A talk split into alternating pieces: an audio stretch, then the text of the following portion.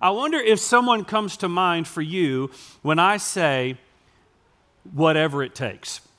Is there someone that you can think of that lives with a whatever it takes attitude? Maybe it's a parent that just operated that way, or it was a coach or a teacher or a friend or uh, a, boss. You had someone that just lived with a whatever it takes attitude. Many of you have heard me talk over the years about the love hate relationship that I have with the subject of math. And the part that I love is that I love to hate it. All right, kids, stay in school, it matters, but I hate math. I'm just going to put that out there. And the, the thing about math that tripped me up more than anything was fractions. Anybody else struggle with fractions? Right? Okay, good. Unless it was a cheesecake, I didn't know how to do fractions. But here's the deal my mother would labor with me for hours and hours and hours over fractions. We would sit at the kitchen table and she would labor and I would get frustrated and I would get angry and she would make me stick with it. And I would ask questions like, How long do I have to do this? And what would she say? As long as it takes. Well, that's not what I wanted to hear. And I'd be like, Mom, what all do I have to do? She'd say, You got to do whatever it takes to get it. And she would not relent. Now, listen, while I was a fourth and a fifth grader and didn't want to hear that, it was building something in me, right? It was laying a foundation for something and establishing for me the reality that there is no shortcut to achieving what is most important in our lives. And what we're going to look at this morning, church, is that God has called us to a mission. And there's no shortcut to accomplishing that mission. And for the church to see that mission realized and to see the priorities that God has given us realized, we have to adopt a whatever it takes attitude. And so we're going to grab our Bibles and go to Mark chapter 2 this morning. Mark chapter 2, and we're going to look at a very familiar story of four friends who had a whatever it takes mindset when it came to getting their friend to Jesus. Mark chapter 2, we're going to start in verse 1 and to kind of catch you up on where we are in the narrative. In Mark chapter 1, um, Jesus has, has already begun his ministry and he's already done things like been tempted in the desert by Satan and, and he's called his first disciples. He's even begun to do some miracles. So we've seen him uh, uh, clean, cleanse a man who had an unclean spirit. We've seen him heal the mother in law of Simon Peter.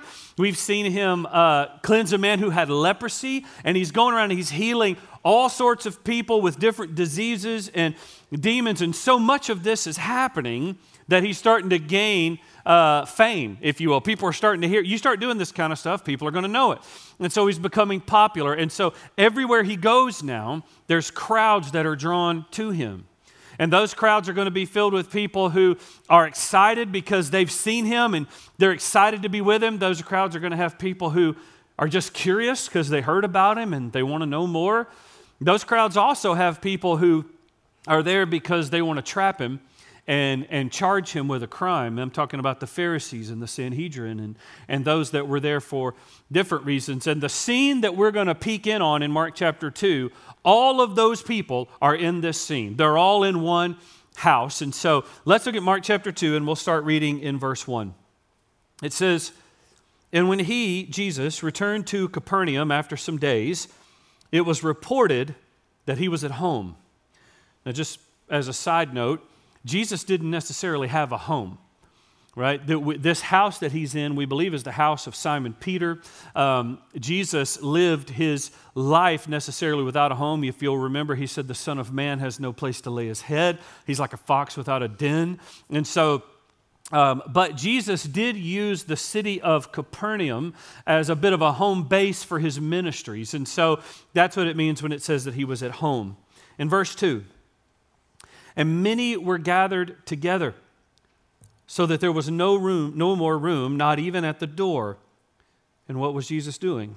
He was preaching the word to them. Verse 3. And they came, bringing to him a paralytic carried by four men. And when they could not get near him because of the crowd, they removed the roof above him. And when they had made an opening, they let down the bed on which the paralytic lay. And when Jesus saw their faith, he said to the paralytic, Son, your sins are forgiven. Now, some of the scribes were sitting there and questioning in their hearts, what does this man, why does this man speak like that? He's blaspheming. Who can forgive sins but God? Now, where did they ask that question? In their what? In their heart. They didn't say it out loud, right? They're, they're, they're, this is, this is a, a thought that they have in their mind. It's something in their heart. And what Jesus is about to prove is that he is God because man looks on the outside, but God looks on the heart. And so look at what happens next. So they've got this thing going on in their heart. And immediately, Jesus, perceiving in his spirit that they, they thus question within themselves, he said to them, Why do you question these things in your hearts? So he's about to answer a question they never even asked out loud. Which is easier, to say to the paralytic, Your sins are forgiven, or to say, Rise, take up your bed, and walk? Now, think about that's a very interesting question. What's easier to say, Your sins are forgiven, or rise, take up your bed, and walk? It's easier to say your sins are forgiven. Here's why because you don't actually have to see proof that someone's sins are forgiven. But if I say, rise, take up your bed, and walk, there's going to have to be some physical proof that there's authority in my words, right? So it's easier for Jesus to say your sins are forgiven because it doesn't require proof that anything actually happened. But look at what Jesus says next. He's about to do the thing that they can see to prove that he has authority to do the thing they can't see. Look at verse 10 but that you may know that the Son of Man has authority on earth to forgive sins, so that you know I can do the thing that you can't see. He said to the paralytic, I say to you, rise, pick up your bed, and go home. And he rose and immediately picked up his bed and went out before them all, so that they were all amazed and glorified God, saying, We never saw anything like this. Verse 12 is what I want for new beginnings. What I want for our church is that we would that we would gather, that we would live our lives saying of Jesus, we have never seen anything like him. I want to stand in. Are you with me on that? I want to stand in awe of who He is. I want to. I don't ever want to get over what He's done for us in forgiving our sins and making us new and restoring us back to God and giving us life. I don't want to get over it, and I want to live every day going. I've never seen anything like Jesus. And that's what they said there in verse 12. And there's something that we find here, something I find critical for the life of every believer that we see in these four friends, and that is they had a whatever it takes attitude when it came to bringing their friend to Jesus. Now, we know God has called us to live on mission. We just had a series called Urgent where we just looked at that mission, where we've looked at the call of God on our lives to share the gospel and the urgency of the mission that we're supposed to live with. And that mission is meant to be is to declare the gospel and to invite people into relationship with him. We know God has put us on that mission, but in order for us to see that mission realized, in order for us to accomplish what God has called us to do, the people of God have to take on a whatever it takes mindset. We have to take on a whatever it takes mindset. So, how do we do that? What does it look like for us? What would it look like for New Beginnings to take on a whatever it takes mindset when it came to winning the lost in Gilmer and in Longview and in Upshur County and in all these surrounding areas where we want to see God do a work? What would that look like? I think there's two things it's going to require that we see in the lives of these friends that they display for us. This is a two point sermon. I know that we don't know what to do with that because I'm usually three, but I'm going to give you two today. Uh, here's the first one we have to have a faith that knows Jesus is enough. A faith that knows Jesus is enough. Look at what they, uh, it was said in Mark chapter 2, verse 5. We just read that. It says, And when Jesus saw their what? Faith. He said to the paralytic, Son, your sins are forgiven. There was, on, there was a faith on display here that captured the attention of Jesus. It says he saw it. He saw that. The first thing that we need to notice is that a faith that believes Jesus is enough is a faith that can be seen. Are you with me? It's a faith you can see. It is marked with more than words. It doesn't say Jesus heard their faith. It doesn't say he heard them talking about their faith and what they believed. We're good at that. I'm great at that. It says he saw it. He saw their faith with his eyes, which means what? It means faith isn't measured in what I say I believe about Jesus. Faith is measured in how faithfully and obediently I walk with him. Do you see the difference?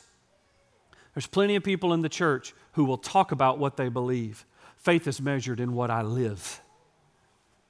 And that's what Jesus saw in these men. What does that mean for us? It means that faith is not about how loud we sing or how loud we shout about Jesus on Sunday. It is about how, how obediently we live for Him on Monday. That's faith. And that's, that's it's, a, it's a faith that knows Jesus is enough and it can be seen. So, how do we gain a faith that knows that Jesus is enough? Well, it begins with a faith that knows Jesus. You can't know He's enough if you don't know Him.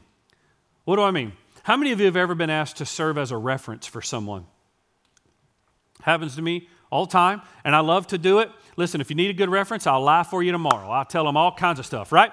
I'm just kidding. I don't do that. Um, here's something that happens that's very awkward, and I wonder if this has happened to any of you.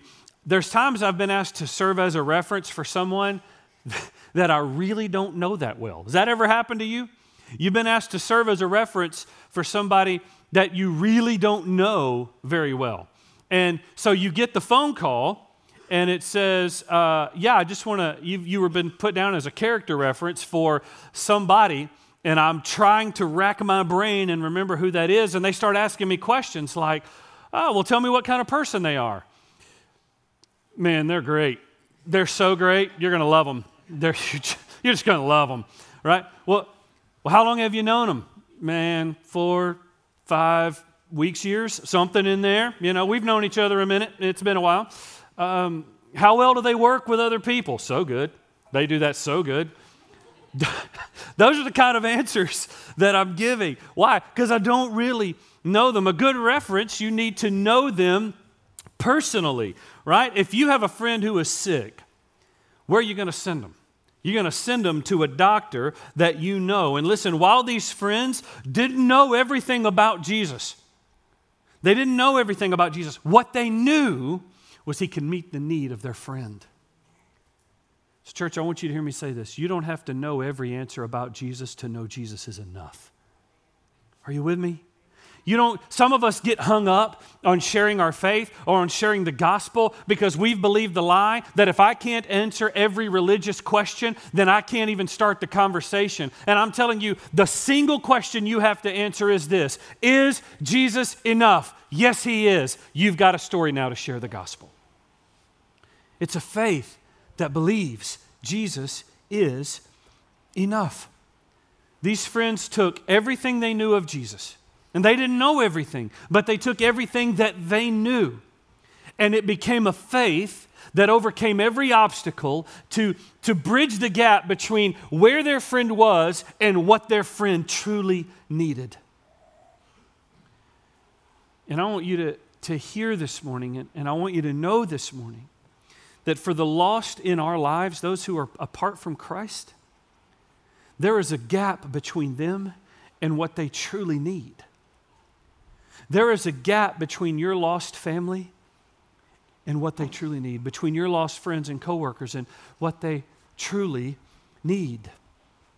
And God has called us to be a part of bridging the gap. Now, here's the good news Jesus bridged the gap. Amen? Jesus did all that was necessary to, to meet their need, their greatest need. And in Matthew chapter 28, we've been given the Great Commission where we've been invited to be a part of bridging that gap. We've been called to go and make disciples of all nations and baptize them in the name of the Father and the Son and the Holy Spirit and teach them to know all that Jesus has commanded us, knowing that He is with us. So we get to be a part of that mission. Jesus has done the work. We've been invited to be a part. And some of, of, of displaying for someone a faith that knows Jesus is enough is helping them realize the thing they think that's enough isn't really enough. Because think about when you were lost, think about before you came to faith in Christ. What were the things you were using to try to fill the void? So that you could feel like you were enough and that your life was enough and that you had enough. People think if they get the promotion, that's going to fix it.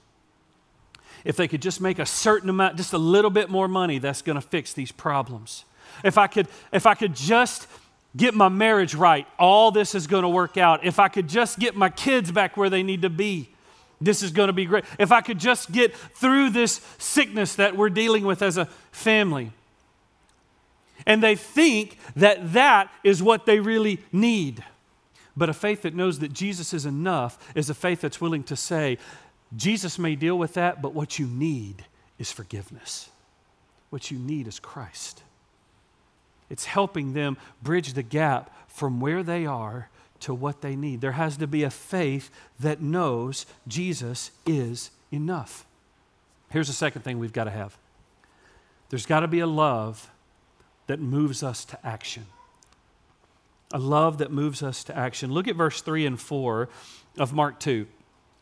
It says, And they came bringing to him a paralytic carried by four men, and when they could not get near him because of the crowd, they removed the roof above him. And when they had made an opening, they let down the bed on which the paralytic lay. Now, listen, there is a love on display here from these friends for their friend. These guys didn't simply pray about bringing their friend to Jesus, they got up and brought him. They were motivated to action. Why? Because gospel love is not a passive love. Gospel love doesn't just sit back and hope for the best. Gospel love is engaging, it's proactive. These men could have said, you know what? It's a big crowd today. Listen, Bob or whatever the guy's name was on the stretcher, we're going to go back. We'll try again later. They could have said that. They could have said, Man, I'm, I'm tired. It was a long day at work yesterday. If Bob really wants to meet Jesus, he'll figure out how to do it. They could have said, uh, uh, you know, it's going to be super inconvenient. There's all kind of stuff that I got. And you know what? Bob may not even want us to take him, and I don't want to hurt my friendship with Bob, so I'm just going to leave it alone. They could have made all kinds of excuses and all kinds of reasons why not to do it, but instead, what do we see? We see a love that was moved to action. Their gospel love for him would not permit them to look away and just hope it worked out. There was a love that moved them. They were motivated to be involved and get involved in this person's life. Not only is this love not passive, but listen, this love is also costly and it's risky. this is, gospel love is risky. It's going to cost you something. What do I mean by that? Well, there are several costs that these friends were paying as they went. There was a physical cost. Now, think about it. They had to carry this man from wherever he, they didn't take an Uber from where they were to where Jesus was. They toted this rascal through town. Okay? Have, who in here has ever had to carry another human being? I know of some of these first responders. You've had to carry, okay, that's awkward. Okay, we're all floppity and weird, and it's hard to carry a person. You know what I mean? And if you have to do it for very long, it wears you out. And these friends have carried him across town. How many times did they have to stop and rest? Now, think about it. Now they've got to the house. They couldn't get in. So, what do they do? Now they're going on the roof. Now, most of the homes had a stair, uh, stairway that just went right up the side of the home. So now they're awkwardly taking their buddy up these stairs. Who's ever had to move a couch upstairs? Ever had, boy, that'll make you thankful for the sanctification of Jesus, won't it? Good gosh, you'll get saved seven or eight times moving a couch upstairs. Holy cow, I'm telling you. And these guys are, are moving their friend now up the stairs. No, turn him this way, flip him over. No, get his feet up, and then his, that's what's going on, right? And they're paying this physical cost. But listen, there was also a, a social risk that they took here. So they're walking this man through town, which means they're walking by homes. They're catching the stares of people who are wondering what they're doing. Those side glances. What are you, what are you guys up to? Walking through here carrying someone. But they were willing to risk the momentary social awkwardness to see their friend get a lifetime of happiness. And, believer, I, I just wonder are we willing to risk some social awkwardness to see the people that we love receive an eternity of happiness?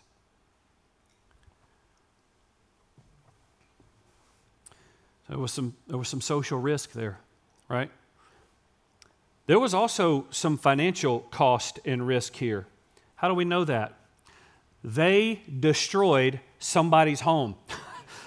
okay, let's it's easy to blow past that. Uh, what a pretty pic. Most of the paintings of this, there's this really nice perfect square like they had a saw. It says they tore the roof off. Okay? Officer Barth, that means there's some holy breaking and entering going on right here. You know what I mean? So there was going to be the cost to repair this.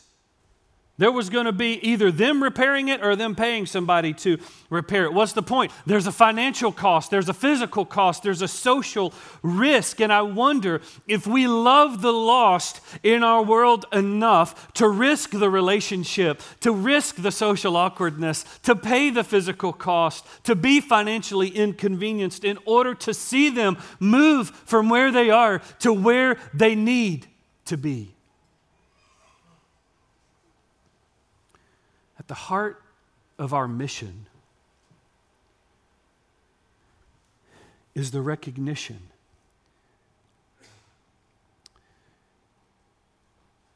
that to love someone well, we have to bring them to Jesus. Because to know they need Jesus and not speak his name to them and not sh- to know that's what their deepest need is and not to share it is to be completely unloving toward them. You can do good things for people. You can give money. That's good. You can give them their t- your time. That's great. You can help take care of their problems. That's great. But when their deepest need, their deepest need is Christ, you can't meet that need, but you know how to get them from where they are to the one who can. And there has to be a love that moves us to action. Because the people that we have in our world who do not know Christ, the people who are far from Him, Listen, they are suffering with a paralysis as well. Their paralysis is called sin and indifference. Their paralysis is called pride and fear and prejudice. That's the paralysis they're struggling with. And many of them will never come into a church where the gospel is preached, which means what? We got to take the gospel to them. Some of them will never hear the gospel unless the men and women of God, whose lives have been transformed by the gospel, have a faith that knows Jesus is enough and a love that moves us to action to go and share it. This is more than inviting people to church. This is being willing to say the name of Jesus in the circle where He's planted you.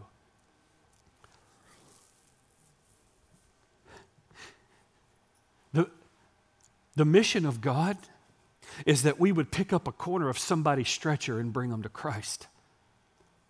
God has called us to be stretcher bearers. That's what we've been called to do. To, as a bride and a body, to pick up the stretcher of someone who doesn't even know they need Christ and to bring them to Jesus. I want you to notice something that Jesus did right here. Um, when they bring this man in, it says they, Jesus saw their faith and he says, Son, your sins are forgiven. Now, why point that out? Because before Jesus ever said, You're healed, take up your bed and go, before he dealt with that, he said, Son, your sins are forgiven. Why? Because while that friend and those friends, that man and his friends, thought what he needed was for his body to be healed, Jesus knew what he really needed which was for his sins to be forgiven and his life to be restored to God. Does that mean Jesus didn't care about the paralysis of his body and the issues in his life? No, Jesus healed him. He healed him. I want you to hear me say this. Jesus cares about your marriage. He cares about the struggles in your home. He cares about you getting that promotion, whether you get it or not. He cares about your financial security. He cares that, that your family is well. He cares about those things, but He cares most about the condition of your heart and the forgiveness of your sins and the restoration of your life to God.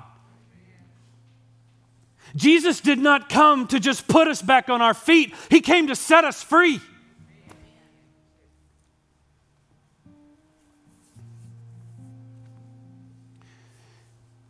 He didn't come to just make us better, He came to make us new, to make us alive. Now, Jesus may fix those issues, or he may not. But what he will do is deal with the issue that you need most dealt with in your life, and that is forgiveness of your sin and restoration to the God who made you and loves you. He deals with that.